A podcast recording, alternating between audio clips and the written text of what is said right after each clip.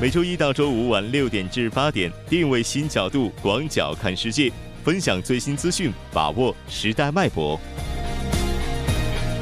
锁定新闻在路上。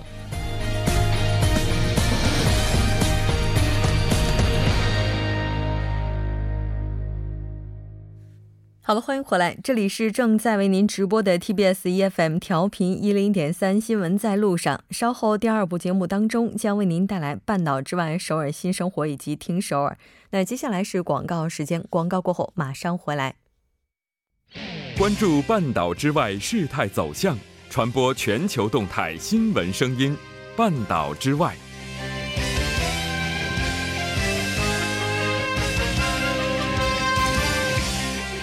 好了，欢迎回来，半岛之外带您了解全球资讯。接下来马上连线本台特邀记者王静秋，静秋你好，主播好，听众朋友们好，很高兴和您一起来了解今天半岛之外的主要资讯。我们先来看一下今天的第一条消息。好的，第一条是是流失还是溃坝？老挝一水库的大坝发生事故，主播。是的，没错。那应该说，这一起大坝的崩塌事件，目前也是聚焦着全球的视野。我们先来关注一下这一起事故的具体情况。好的，那围绕老挝水库大坝事故的原因呢，是争议不断。当地的媒体援引当局的发言报道说，大坝已经是溃坝，但是参与施工的韩国 SK 建设公司的立场是，大坝是一部分土的流失。那据了解呢，在洪水泛滥的过程当中，在宽度为三七百三十平方米规模的土坝上，有约两百米以上的部分是被冲毁后流失。SK 有关的负责人解释说，溃坝的说法让人联想到混凝土是呃堤坝倒塌和倾泻的场面，但现在的情况呢是由于暴雨导致的洪水泛滥。在泛滥的过程中，土地上的一部分被冲毁了。那目前，SK 建设公司是为了回避责任而减轻事故严重性的说法，也引发了一些争议。主播，嗯，是的，没错。我们也看到韩国驻老挝大使馆是表示，参与大坝建设的五十三名韩国工作工作人员是没有伤亡。SK 建设也解释称，当天的暴雨比平时大了三倍，冲垮了五个辅坝当中的一个，因此造成了大坝的坍塌。我们先来关注一下。截至目前最新的伤亡数字报道情况。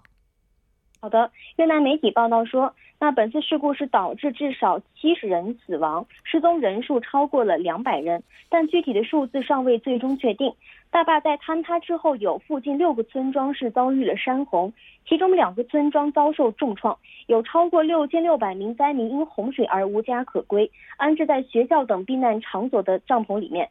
目前呢，国际社会对此事故的救援也在全面的展开当中。据韩国青瓦台发言人表示。总统文在寅在当天是下达了指示，要求有关部门立即向哎韩国 SK 建设公司承建的老挝大型水电站大坝坍塌事故现场派遣紧急救援队，并制定救援计划。新加坡总理李显龙也通过社交媒体表示，会尽最大的能力参与救援。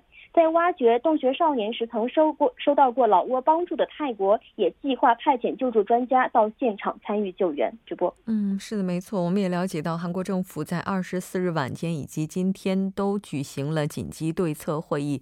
联合国秘书长古特雷斯的发言人二十四号也是表示了他对遇难者家属的深切慰问。那这条了解到这儿，再来看一下下一条消息。下一条是。习近平和南非总统共同出席中南科学家高级别对话开幕式。主播是的，我们先来关注一下这条消息的具体报道情况。好的，中国国家主席习近平在二十四号和南非总统拉马萨拉马福萨在比勒陀利亚一道出席中南科学家高级别对话的开幕式。习近平在致辞中指出，中国和非洲历来是休戚与共的命运共同体和合作共赢的利益共同体。二零一五年十二月。中非合作论坛约翰内斯堡的峰会取得圆满成功。习近平强调，今年九月将召开中非合作论坛的北京峰会，中南中非科技合作面临着新的重要机遇，要积极搭建联合创新的平台，深化交流合作，加强青年科学家的交流，积极主动融入全球创新网络，同世界各国加强创新能力的开放合作，推动中南科技创新合作跟上世界科技的发展潮流。努力步入世界科技的发展前列。主播，嗯，是的，南非的总统也在致辞当中表达了对未来双方合作的期待。是的，拉马福萨致辞时，首先感谢习近平对南中科技合作的重视与支持，并表示近年来南中科技合作成果丰硕。本次对话集中展现了南中两国通过科技创新推动增长的决心和双方在这一领域的合作潜力。南非政府致力于加强科技创新合作，以更好地应对第四次工业革命。中方是南非可靠的科研合作伙伴，感谢中方致力于帮助非洲发展。致力于在中非合作论坛框架内推动非中科技创新合作。主播，嗯，是的，没错。那同时，我们也了解到，这次参与论坛讨论的科学家也是希望未来能够有更多类似的活动，实现实现两国合作上的优势互补。那这条了解到这儿，再来看一下下一条消息。下一条是以色列签证上海受理中心开业，希望两国间的旅游人数能够再创新高。主播。我们先来看一下以色列签证上海受理中心开业的具体的情况。好的，以色列签证上海受理中心呢是昨天在上海开业。那这个新的签证受理中心将提供签证过程当中所需的所有的信息和工作日的电话服务，并设有 VIP 的特快签证服务。到上海参加开业庆典的以色列驻华大使表示。新签证受理中心的开业，能够拉近中国与以色列的距离。以色列政府和以色列驻华使馆都注重加深两国的关系。近年来，两国之间的旅游人数也在不断的增加。希望新签证受理中心能为中国申请人带来更多的便利。主播，嗯，是的，以色列方面也表示，上海受理中心的开业是很大的一个创新。是的，以色列驻上海总领事普厄普博士说。上海受理中心的开业将大大的方便中国游客的签证申请。两年前，以色列向中国公民开放办理十年多次往返的签证。二零一七年，上海到以色列的直航开通。那今年的八月。广州和成都到以色列的直航开通在即，相信这些直航的开通会大大的方便两国人之间的交流和往来。主播，嗯，是的。那我们也看到呢，有官方介绍了申请者如果希望申请签证的一些相关流程。当然，听众朋友也可以登录官网来进行具体的查询。上海对于以色列而言，应该说也是一个非常特别的地方。当然，也希望以此为窗口，以此为平台，促进两方之间的。未来继续发展。我们再来看一下今天的下一条消息。下一条是日本今年最低工资提高百分之三，地区间的差距为两千两百八十元。主播，我们先来看一下报道的相关情况。据日本共同社今天的报道，日本决定将今年每小时平均最低工资上调百分之三。据报道，厚生劳动省下属的中央最低工资审议委员会在昨天的会议上决定，把最低工资从去年的八百四十八日元提高百分之三，到八百七十四日元，比去年是增加了两百六十三元，约合韩币是八千八百六十二元。那这一数额呢，是日本政府在两千零二年制定标准之后最大的一次。直播。嗯，是的。那我们了解到，这次的提高可能也会带来地区间差距的拉大。是的，如果今后地方议会按照政府的标准上调最低工资，那东京将以九百八十五日元（约合九百九千九百八十七韩元）的价格，最快将于明年。升至一千日元，约合一万零一百三十九韩元。那包括冲绳在内的部分地区，即使适用政府标准，也只有七百六十日元，约为七千七百零六韩元。那可能还是最低的标准。主播，嗯，我们也看到有关方呢是提议缩减这样的一个差距，因为这样的话就可以防止一些区域的人口向大城市流动。好的，非常感谢金秋带来今天的这一期连线，我们下期再见。主播再见，听众朋友们再见。接下来，来关注一下这一时段的路况、交通以及天气信息。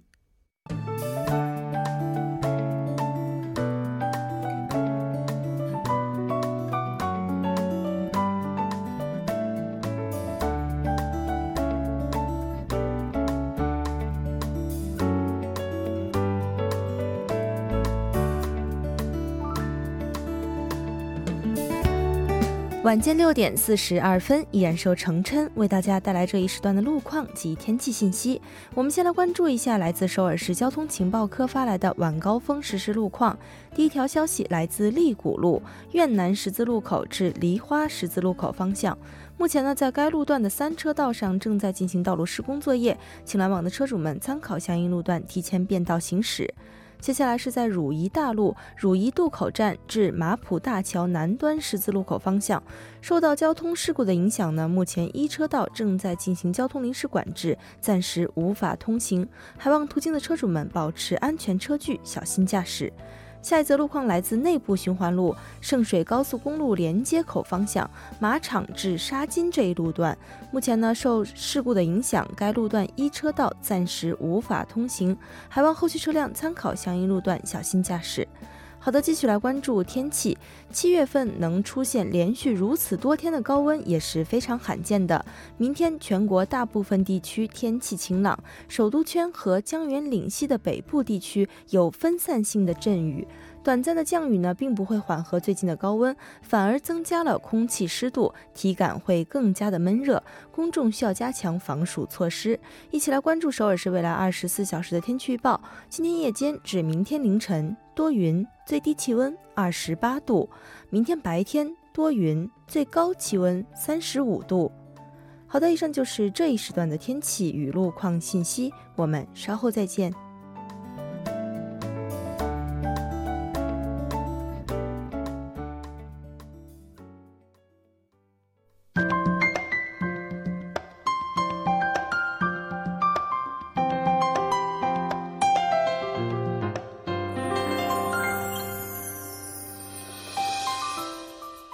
新生活为您介绍首尔市面向在韩外国人推出的优惠政策、开办的教育讲座、举行的庆典。接下来，马上进入我们今天的首尔新生活。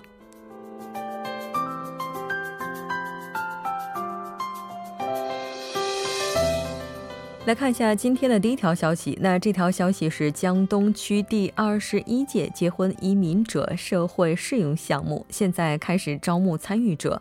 项目的运营时间是从八月三十号进行到九月二十号，那具体是在每周四，在这一期间一共会进行四期的课程。这次活动主要面向的群体是居住在江东区的结婚移民者，那这一次一共会招募四十人。四期项目的举办地点呢，也是有所不同的。我们来看一下，第一次课程进行的时间是在 MBC 的 Academy，然后美妆学校千户校区。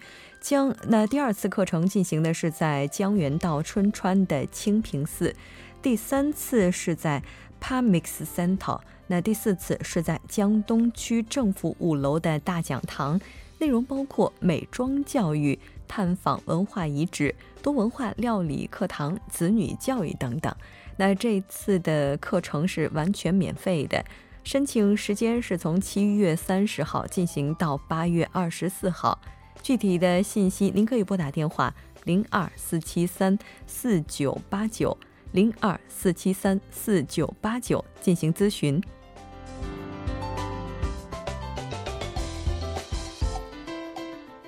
再来看一下今天的下一条消息。那这条消息是东大门区多文化家多文化小朋友图书馆举办的英语夏令营活动。这次夏令营举行的时间是从八月二十一号开始进行到二十五号，地点呢就是在东大门区里门洞的多文化小朋友图书馆。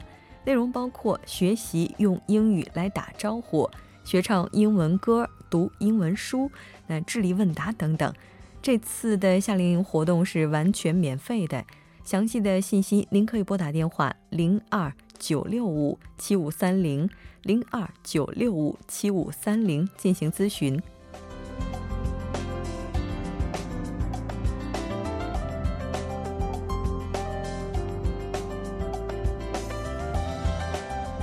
再来看一下今天的最后一条消息。那这条消息是仁川富平区结婚移民者母语讲师的培训课程，现在开始招募学员。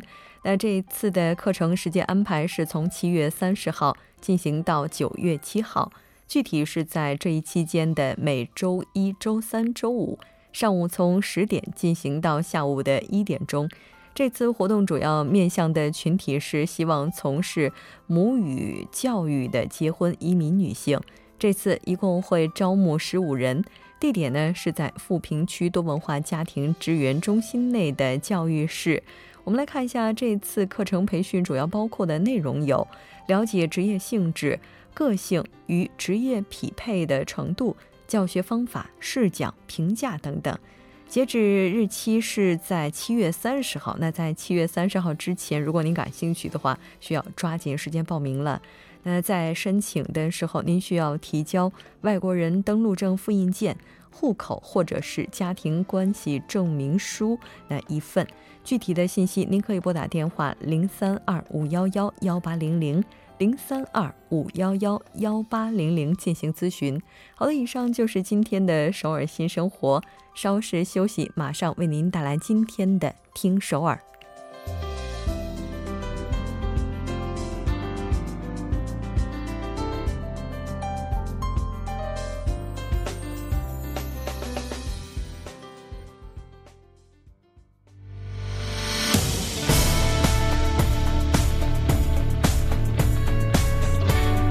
您现在收听的是《新闻在路上》。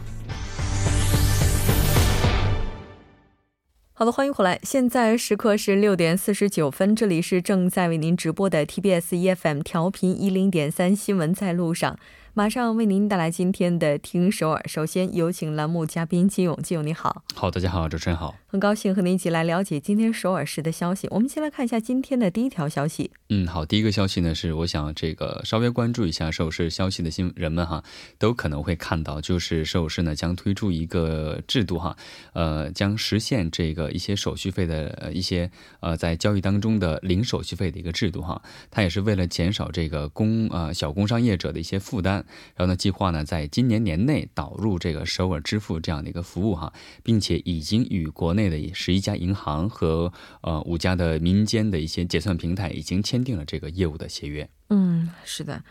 但我们也看到这个政策也是有反对的声音的。对，嗯，这个政策一出台之后呢，就有观点指出哈，其实首尔市提出的这个首尔支付呢，其实实际上是在强求一些金融公司哈做出一些牺牲。然后呢，还表示呢，这种方式呢，将对那些没有使用这个支付平台支付方式的这些企业呢，存在一些呃不公平性的这样的一个问题。嗯，是的。那我们来看一下这个结算制度到底是怎么样的。嗯，这个结算制度呢，首尔支付哈是利用这个金融科技技术呢，用识别这个卖家的一些 QR 的代码，或者是商家呃扫这个客户的这个 QR 代码，就可以进行支付的一种方式哈。其实说白了就很像现在在中国使用的这个呃微什么的这个支付，还有就是支什么的那个支付是一样的哈。说白就是扫码支付。然后呢，刚才提到这个零手续费的问题哈，其实。它是这个最重要的目的，它就是呢，在民间结算平台和银行合作，其中呢，首尔市呢政府介入其中，让它起到一个就是民官合作的一个效果哈。然后呢，在使用原有的结算平台的同时，减少重复的一些资金的投入，以达到这个手续费的零元化。然后呢，怎么实现这个零元化呢？呃，首先呢，就是结算平台呢，它一般都会收取这个使用者的一些手续费，然后呢，主要是这个小工商业者。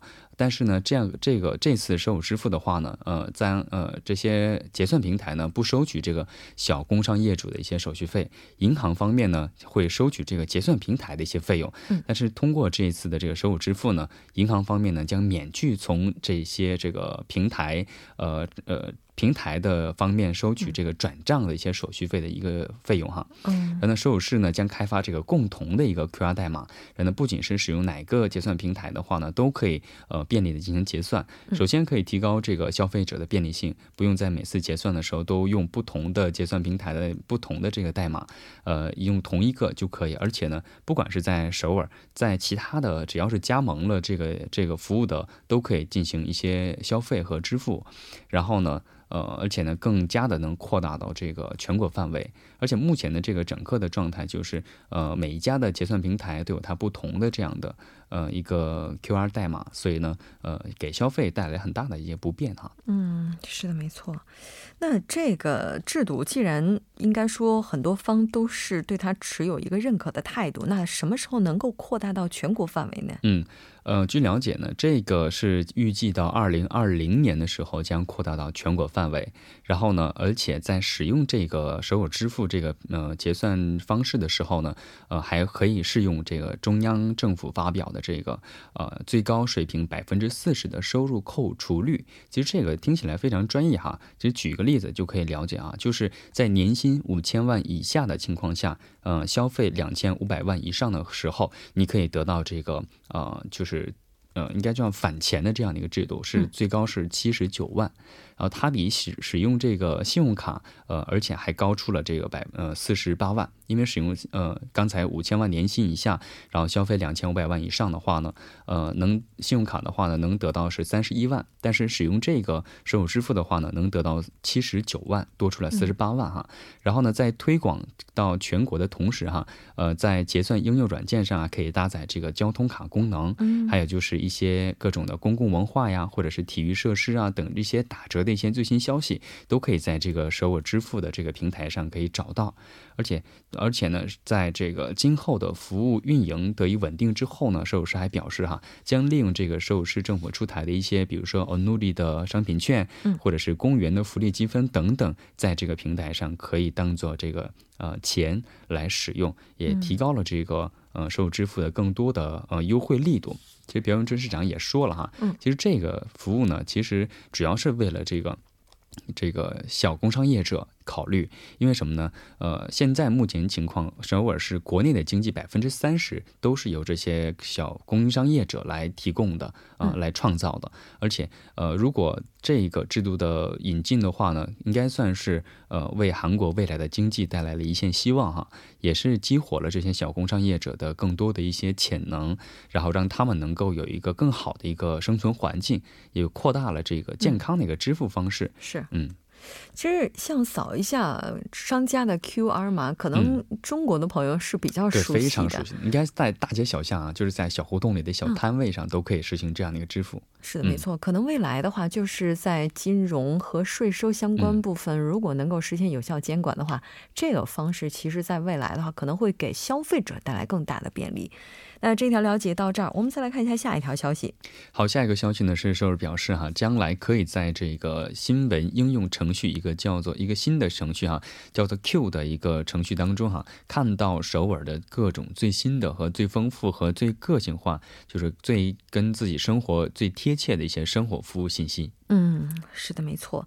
那我们先来看一下这个软件到底是怎样的。嗯，这个软件刚才说了是叫一个 Q 哈，它是结合了一些专家团的热门推荐，然后呢，一些利用了这个人工智能技术，然后提供用户个人量身定做的一些新闻服务哈。然后通过这个软件呢，呃，不仅可以了解到这个，比如说生活，还有政策啊、信息，还有一些其他的方面之外哈，呃，还需要注意的一点就是，目前只能够在这个安卓系统上能够使用，呃，苹果系统啊，就是 ISO 系统的 iOS。系统的话呢，只能是在八月末哈，可以才可以使用。然后呢，呃，在这个软件上哈，我们可以了解到的信息呢，主要是通过这个两个网站，是呃我手中的首尔的官方网站和我首尔爱这个两个网站当中的相关的，比如说文化呀、活动啊、观光、首尔市相关的一些主要信息。其实我们都说首尔市推出的一些政策，我们没有没法了解，其实通过这个就可以一目了然了。对，没错，而且真的就像提到的，有一些只是在安卓系统服务哈，对，使用 i iOS 系统的人确实有点，份，对，没错。好了，非常感谢金勇，下期再见。好，再见。整点过后马上回来。